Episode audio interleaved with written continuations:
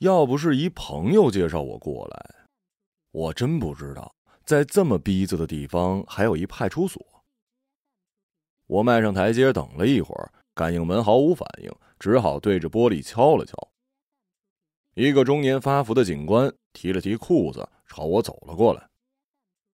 敲什么敲？你们家门呐？说着，伸手在墙上按了个按钮，门缓缓的打开了。那个，华哥，谁是你华哥呀？呃，华哥介绍我来的。说是跟您打过电话了，华哥呀，自己人自己人，进来坐。今天中午我值班，没人。他说着，双手插进裤袋，用脑袋指指方向：“里面聊吧。”呃，我就是想托您找个人。好说，坐。因为不善跟陌生人打交道，特别是公务员类型的陌生人，所以呢，事先托朋友打了招呼，给了点烟酒钱，让朋友请他喝个酒，说道说道。但这样和善的服务，我确实没享受过，心底暗暗觉得这钱花的值。我刚坐下，就从包里掏出了一条软中华。哎哎哎，看看上面啊。我听话的抬头看着“禁止吸烟”四个大字儿贴在了白色墙面。这里可不能吸烟的，不懂规矩。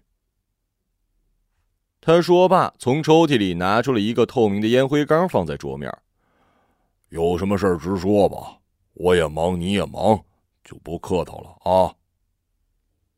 他话还没说完。整条烟就已经被他拆开，留了一包在桌上，其余的呢顺进了刚刚掏出的烟灰缸的抽屉里，还顺便发了一支烟给我。我摆摆手示意不会，他低下了眉头：“哎呀，别客气，都是自己人嘛。嗯，我想找个人，姓名。”年龄、祖籍，呃，洪小云，年龄应该有七八十了吧？还有其他什么信息吗？没了。这就有点难办了啊。呃，他上过报纸，呃，就是很多年前，人们都叫他云姐。哦哦哦哦，是他呀！嗨，好办。嗯，大概多久能找到？他是你什么人啊？是我爹的老朋友，我爹想找的。相好啊？呃，也就算是老乡吧。哦，老相好啊！这年头啊，人心都野了，到处飞，到处走，就是不肯停下来。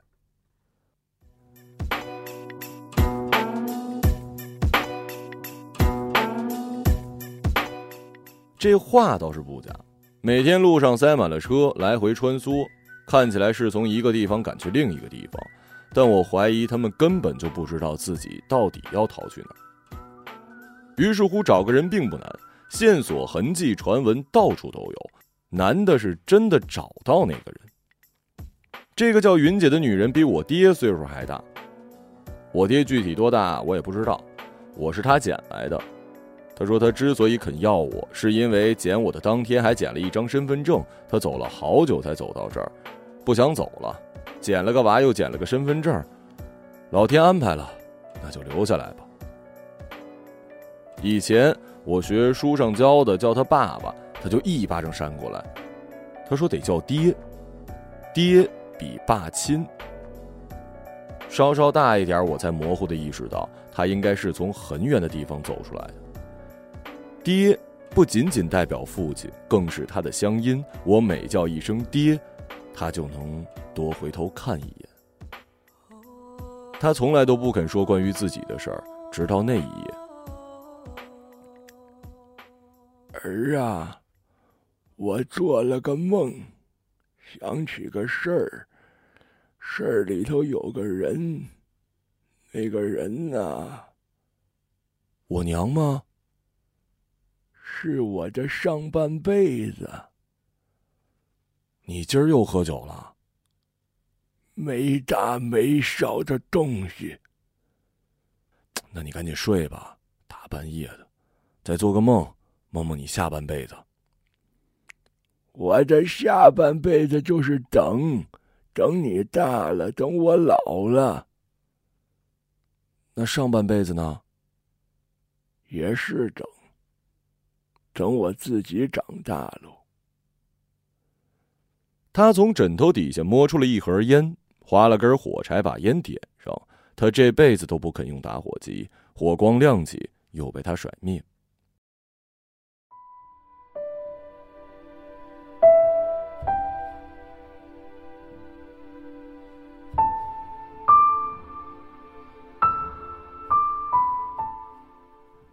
好多年了，好多年前呢，有个山头，山下有个村子，这村子里头啊，除了老头就是小孩年轻人少，有力气的都跑出去了。山里的地不行，出不了多少粮，就剩下一些寡妇。和守活寡的女人，我娘生我的当夜呀就去了，不用守活寡。后来我爹也走了，说算命先生算了，山里没海，风水克他，如果他不去海上讨生活，我和爷爷都得被他克死。我娘就是个例子。从此之后，我爹就再也没有回来。小孩要长大，老头不想死。村里的寡妇们呢，要吃饭，就得卖火柴。这火柴金贵着呢，来买火柴的尽是老头子。有的是老婆死了，有的是当老婆死了。我不知道爷爷去过没有。这火柴买了不点柴，不点烟，就这么烧着，把身子照得明晃晃、红艳艳的。寡妇们呐，在山头扎个小黑屋。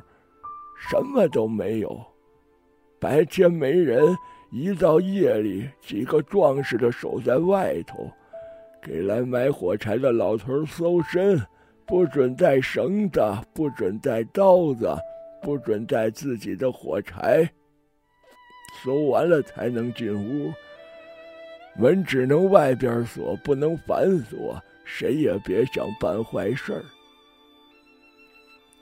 屋里女人等老头进屋了，就关上门。屋外头知会一声，买了几根然后女人褪去衣服，等着老头划火柴。火柴烧到手啊，是常有的事儿。谁也不想浪费丁点春光。一根两根三根久了，女人也习惯了，总能提前吹灭老头子手上的火柴。这有的老头不乐意，就破口大骂，甚至想动手动脚。可毕竟岁数在那儿呢，要是还能有本事能办事儿，怎么会来买火柴呢？最后也只能骂上几句最下流的话，过过嘴瘾吧。等老头走了呢，这女人们也会交流心得。有的人呢喜欢看脖子，衣服都不用脱，省事儿。特别是天凉的时候，有的喜欢看背、看小腿。最省事儿的，也是最叫女人烦的，就是看脸。看脸最方便，什么都不用脱，可被人看脸才最难熬。面对着面，比让人看身子更难熬。说是害臊，还不只是害臊，有时看着看着心里就窝起火来，有时看着看着背后发凉，一片漆黑里一点光，就像一把刺眼的刀子。日子久了。小黑屋的事儿也就传开了，是个男的就想上来买几根火柴，看上几眼。村里的男孩也渐渐长大了，不听话就把你关进小黑屋，这样的惩罚也渐渐吓不住他们，反倒叫他们心生好奇。村里的女孩啊，从小就被教训。不听话，不好好读书干活，将来也想卖火柴吗？女孩啊，比男孩懂事早，每次说出这样的话，都能让他们害臊好几天。男孩们总是时不时的聚在一起，猜想小黑屋里的事儿，有些说的就真的跟去过似的。谁也不可能去过，女人们根本就不放男孩进去。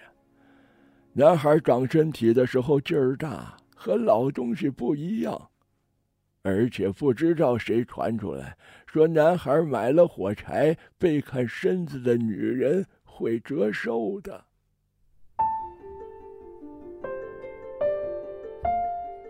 你变大了吗？没有。我的变大了，变大的时候想去买火柴吗？不知道，别说假话了。什么大了？你还小，滚一边去。变大了怎么办？不知道，反正还会小回去的。可是挤在裤头里不舒服，裤头是束缚。什么是束缚呀？等你长大了就知道了。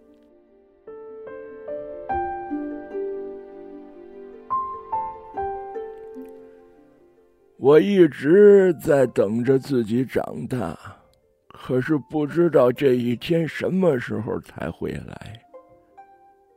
直到他来到我们村儿，洪小云。那时候人们都喊她小云，光是这名字就叫人欢喜。村子里女人的名字都不好听，不是方就是棍儿，不是花就是凤儿，听着就没法叫人做梦梦见的。可是我第一天见到小云就梦见她了，她胸脯比村里女人都大。无论是冬夏，都裹得严严实实，没人知道他哪儿来的，也没人知道他为什么来。村里人都说，肯定是跟他胸前里的东西有关，要么是狐狸精上身，要么是个大傻妞，被村里人赶出来，才流落到我们这儿的。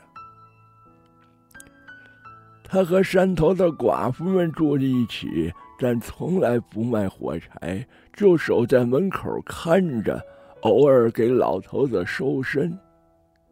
有的老头就是为了让他搜自己的身才来买火柴的。寡妇们不高兴了，要赶他走。说来也怪，寡妇们最恨的就是那些来看他们身子的老头可赚的也是这些老头的钱。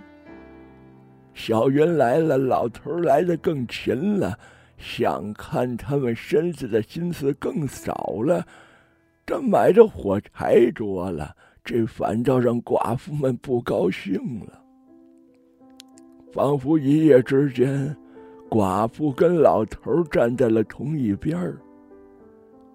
寡妇们把小云赶下山头还不解气，到处传说小云脑子不好，疯起来见人就咬，是个傻子。无论谣言传得多凶，老头们和男孩们对小云的好奇依旧不受影响。小云下了山，住在了老张家那早就没有牛的牛棚。老张是村里唯一一个跟小云一样的人，很少跟村里人来往。而且无论冬夏，把自己裹得严严实实的。老张五十多岁，右手总是插在裤袋儿，走起路来顺拐，可右手从来没闲着过，来来回回就在裤袋里摸索。我走路也顺拐，大我一些的男孩说我长大了肯定也是老张这德行。可这件事儿倒让我跟老张成了忘年交。村里人都说老张看起来正经，没去买过火柴，但自从老婆死了之后，右手就没闲着。全村最大的流氓就是他老张。而现在小云住在他们家牛棚，更是坐实了这个坏名声了。人们想见，又没见过的东西，总能被说的跟真的一样。天上的神仙，地下的鬼，还有村里小云的胸脯。村里的男孩纷纷声称自己梦见过他卖火柴的情景，来吹嘘自己长大了。我呢，常常半夜跑去老张家。以前老张一个人坐在院子里喝闷酒，现在多了个小云。小云不喝酒，给他做下酒菜，我也有口福。为了得到小云的注意，我故意在院子里学老张走路，右手在裤子里摸索。小云看着我傻笑，我也笑。老张一脚踢翻我，老张说：“娃娃长身体，胡来是短命的。”我说：“你天天胡来，都快活过六十了。”老张咬着牙把右手拿出来，那只手异常的干枯瘦弱，还在不停的发抖。很多年之后，我才知道。那是中风后留下的毛病。没多久，老张就喝多了，摇摇晃晃回了屋。小云问我多大了，我说我十二了。小云说：“你得管我叫姐。”我说：“你多大了呀？”小云说：“二十一了。”我说：“该嫁人了。”他说：“村里没男人。”我说：“我是男人。”小云傻笑，我也跟着傻笑。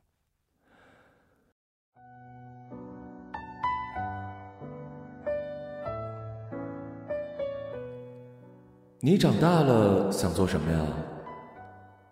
想去买火柴。你呢？想去卖火柴。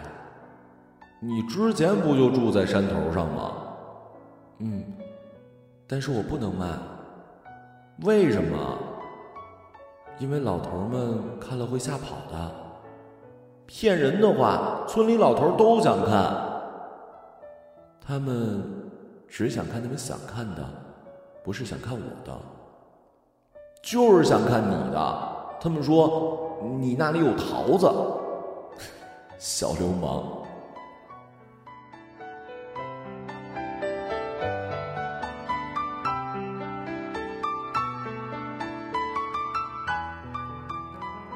我拿不准小云是在骂我，还是骂那些说他那儿有桃的男孩只好低头不作声。但我没说假话，他们真真这样说过。有的说小云没嫁过男人，胸前桃子肯定跟刚长出来一样硬；有的说肯定是软的，只有男人身上的肉才硬，有力气的才硬，女人没力气，身子都是软的。你说村里人都想看，你想看吗？等你长大了，我就给你看。我还没给男人看过身子呢。我的身子就我娘看过，我娘说是报应，是鬼上身，没有男人要要我。千万不要让男人看我的身子，不然的话肯定会被活活烧死。我们村儿收成不好，就抓替死鬼，赶出村子。后来我娘死了。临死前叫我死得越远越好，不然连咱洪家的名声都得坏。家里有个哥哥，不能连累他在村里抬不起头来，所以你就到了我们村。嗯，我盯着他的胸脯出了神儿，难不成里面真有恶鬼呀？小云用手撇过我的脑袋。要看也要长大了再看，我已经长大了。说大话，那你说怎么才算长大了？梦见过姑娘才算长大了。我梦见过，谁呀？你，小流氓。这一次我确定他是在骂我，可我不知道该怎么解释。我梦见过他。梦见他叫我名字，我叫他名字。梦里的他名字比白天时更好听，他叫我的时候比现在和我说话时候也更好听。我回去了啊！你当真敢看？我当真想看，当真敢看，敢。小云跑到老张屋里，摸了一盒火柴，拉我进了牛棚。月亮很大，划不划火柴我都看得见，但小云还是把火柴递给我。我连划两根都没点着，可能是受了潮吧。小云撇撇嘴，索性抢过火柴，划着了，递给我。他一件件褪去衣服，还没等见到他们说的桃子，火柴就烫了手。我一松手，火柴点燃了牛棚的干草。小云解开了最后一颗扣子，火光照亮了小云的整张脸和身子，不是他们说的两颗桃子，而是云朵。是三朵，像云朵般的山脉瞬间从我耳边周围腾起，火一下子烧到了牛棚的顶。小云来不及穿上衣服，拉着我就跑。牛棚塌了，老张醒了，村里人来救火，顺便看热闹。小云的身子。最终在明晃晃的月光下被几个男孩看见了。第二天，就传遍了村子。老头们眼里的小云从妖精变成了妖怪，寡妇们明明没有亲眼看见，却如同小云的娘一般了如指掌，逢人就说小云胸脯三颗桃的怪事儿。我不明白。人们明明很喜欢胸前的两个东西，越大越招人喜欢，怎么比两个多一个就遭人嫌弃了？多年以后，我时常想，想起小云的那句话：“他们只是想看他们想看的，而不是想看我的。”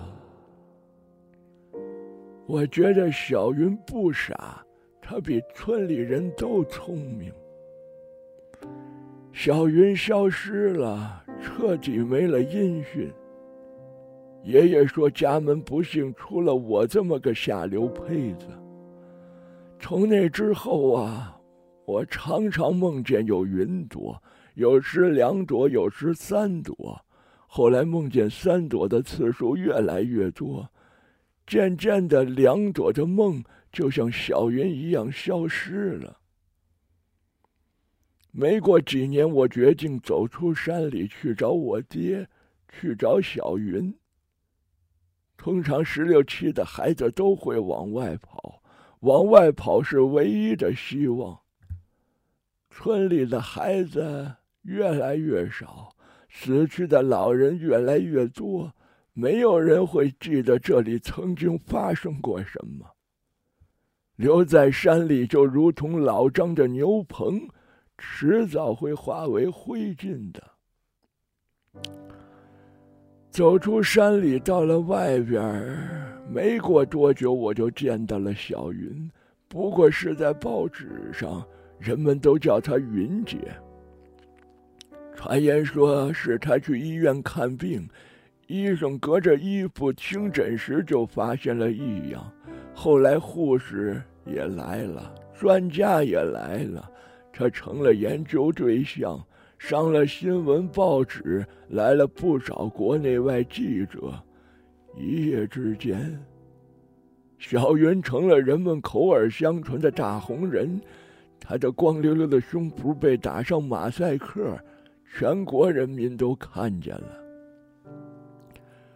很多人给他钱，叫他云姐，就为采访他。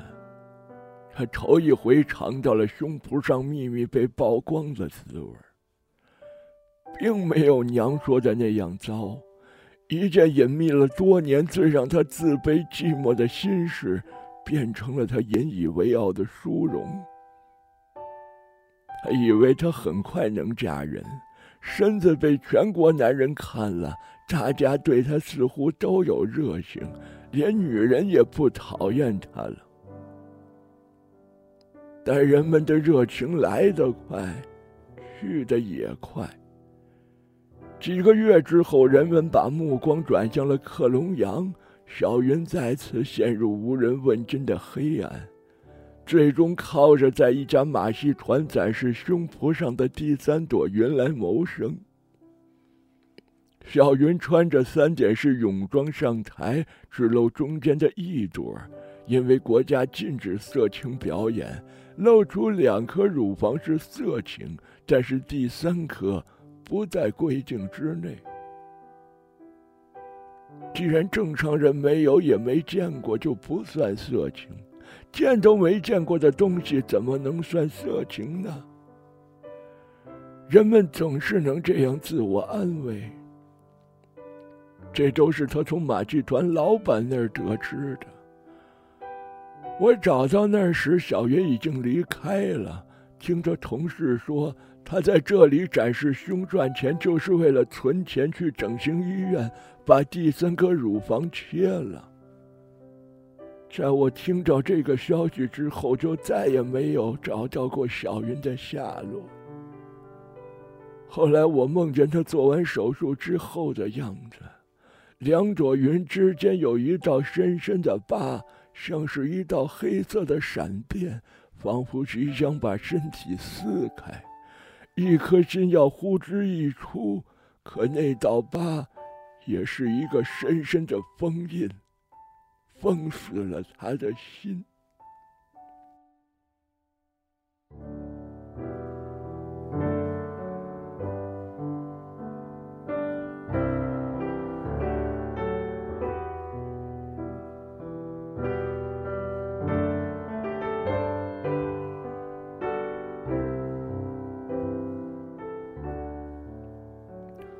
此时，爹手中的烟已经烧到了指尖，眼看就要烫到手指了，可他仍旧不松手，反而越加越紧，直到烟丝完全燃烧殆尽，他又划了一根火柴，续上一根，屋子里渐渐亮了起来，火光熄灭，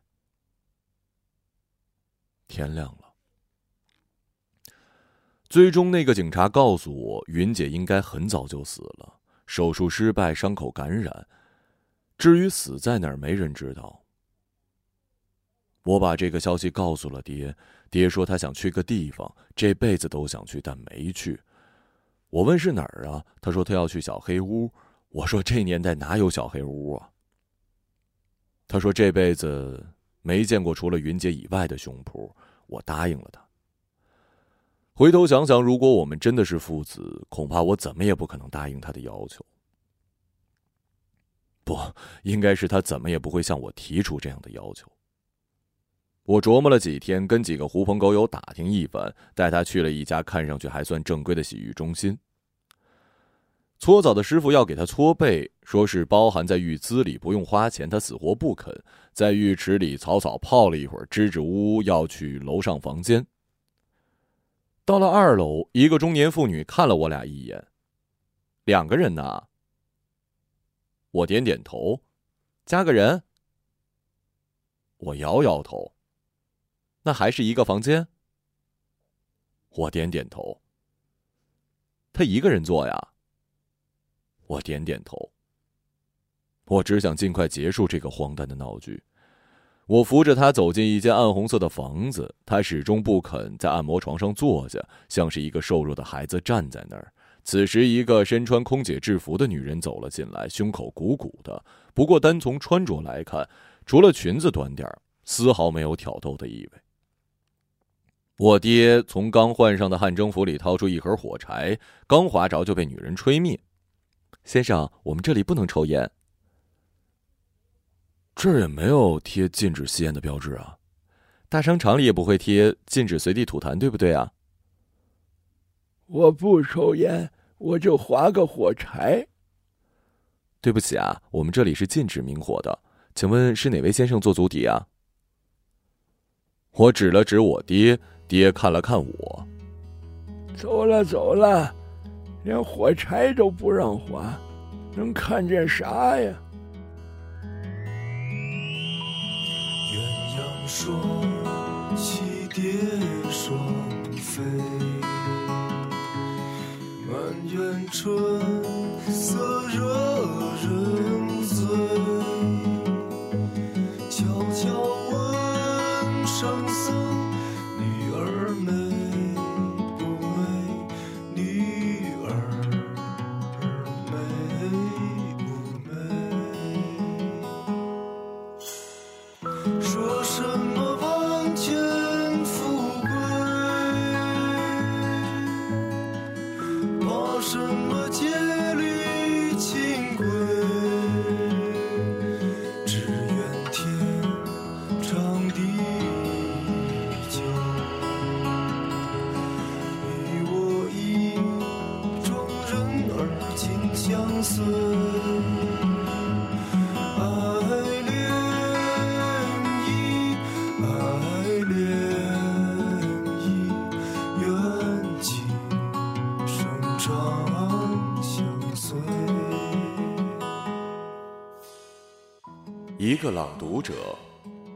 小城